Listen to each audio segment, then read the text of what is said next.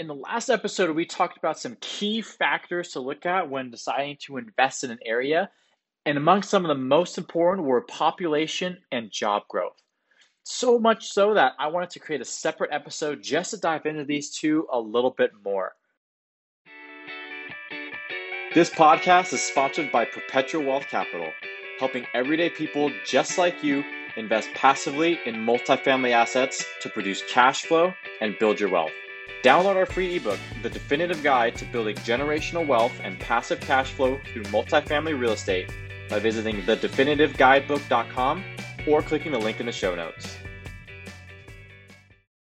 Now, these two factors, again, they're not the end all be all in investing. And I know investors that are wildly successful investing in areas where retirees live or job growth maybe isn't as important, or maybe even in secondary or tertiary markets where there's not directly a link with job growth, but there's still people that live there. Now, if you're investing in most asset classes, especially apartment buildings, you'll want to have a firm grasp of the population and job growth within that metro area you're looking to invest in. But there's solid debate within the industry as to which is more important job growth or population growth. Now, it would make sense that as jobs grow, so do population. And as populations grow, so do jobs. But they don't always grow at a one to one ratio, especially when we pull reports and infographics. Sometimes these figures can differ wildly, or sometimes even be telling opposite stories, with population growing and jobs decreasing, for example. So, if you're researching a market as you should be, and you stumble across a scenario like this, which would you put more value on? At my company, Perpetual Wealth Capital, we run into scenarios like this and sometimes could be faced with a tough decision. So, do we put more weight on the growth of population or do we put more weight on the growth of jobs? Now, here's our answer and why. If we have to make a decision and work with two sets of contradicting metrics, like a city with a growing population but decreasing jobs, we'd put more weight on the decreasing number of jobs, meaning we prioritize job growth and migration over population growth and migration. Now, here's why. A big reason is in how these metrics are reported. Jobs are reported very strictly and much more frequently, often monthly or quarterly in most metropolitan areas.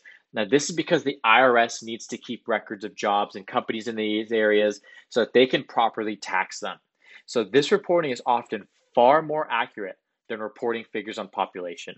Now, population growth usually isn't wildly inaccurate, but it's significantly harder for a city, county, or state to report their precise number of people. Often, population growth or population figures use statistical modeling to make projections or predictions or to fill in gaps that real data leaves. Another story that job growth tells us is what type of people are moving or living there. Seeing a rise in population doesn't mean a rise in quality tenant base, but seeing what types of jobs and how these jobs pay and what industries they're in can tell you a story as to what type of property you want to invest in.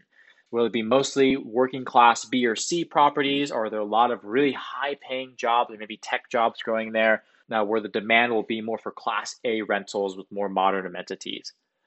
For these reasons, we lean heavier on the job growth metric than the population growth metric. Now, this doesn't mean to ignore either of these metrics when deciding if an area is a good area to invest in or not. You know, you need to have a full picture and full understanding of the jobs, the people, migration patterns, the growth, and other external factors about that MSA or that county as well. But being forced to make a decision based on these two metrics, we would weigh heavier on the side that's better at collecting data, which is jobs over population.